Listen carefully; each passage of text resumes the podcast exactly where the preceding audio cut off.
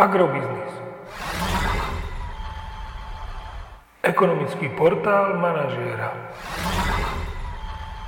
Prognóza cien agrokomodít pre 12. týždeň.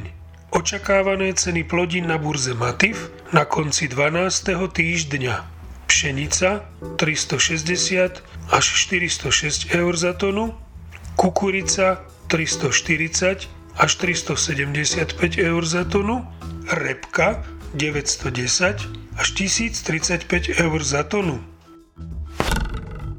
Predpokladáme, že tento týždeň posilnia slovenské ceny jatočných ošípaných o ďalších 6 eurocentov za kilogram jatočnej hmotnosti do pásma 1,70 až 1,80 eur za kilogram jatočnej hmotnosti. Agromagazín nemení svoj minulotýždňový odhad nákupných cien surového kravského mlieka na mesiace marec až máj. Cena nafty u nás by mohla v najbližších desiatich dňoch vzrásť až na úroveň 1,78 eur za liter a benzín Natural 95 by mohol zdražieť tiež, tentokrát na úroveň 1,80 eur za liter. Tieto predpovede vychádzajú z ceny ropy okolo 115 dolárov za barel a kurzu 1,10 dolára za euro.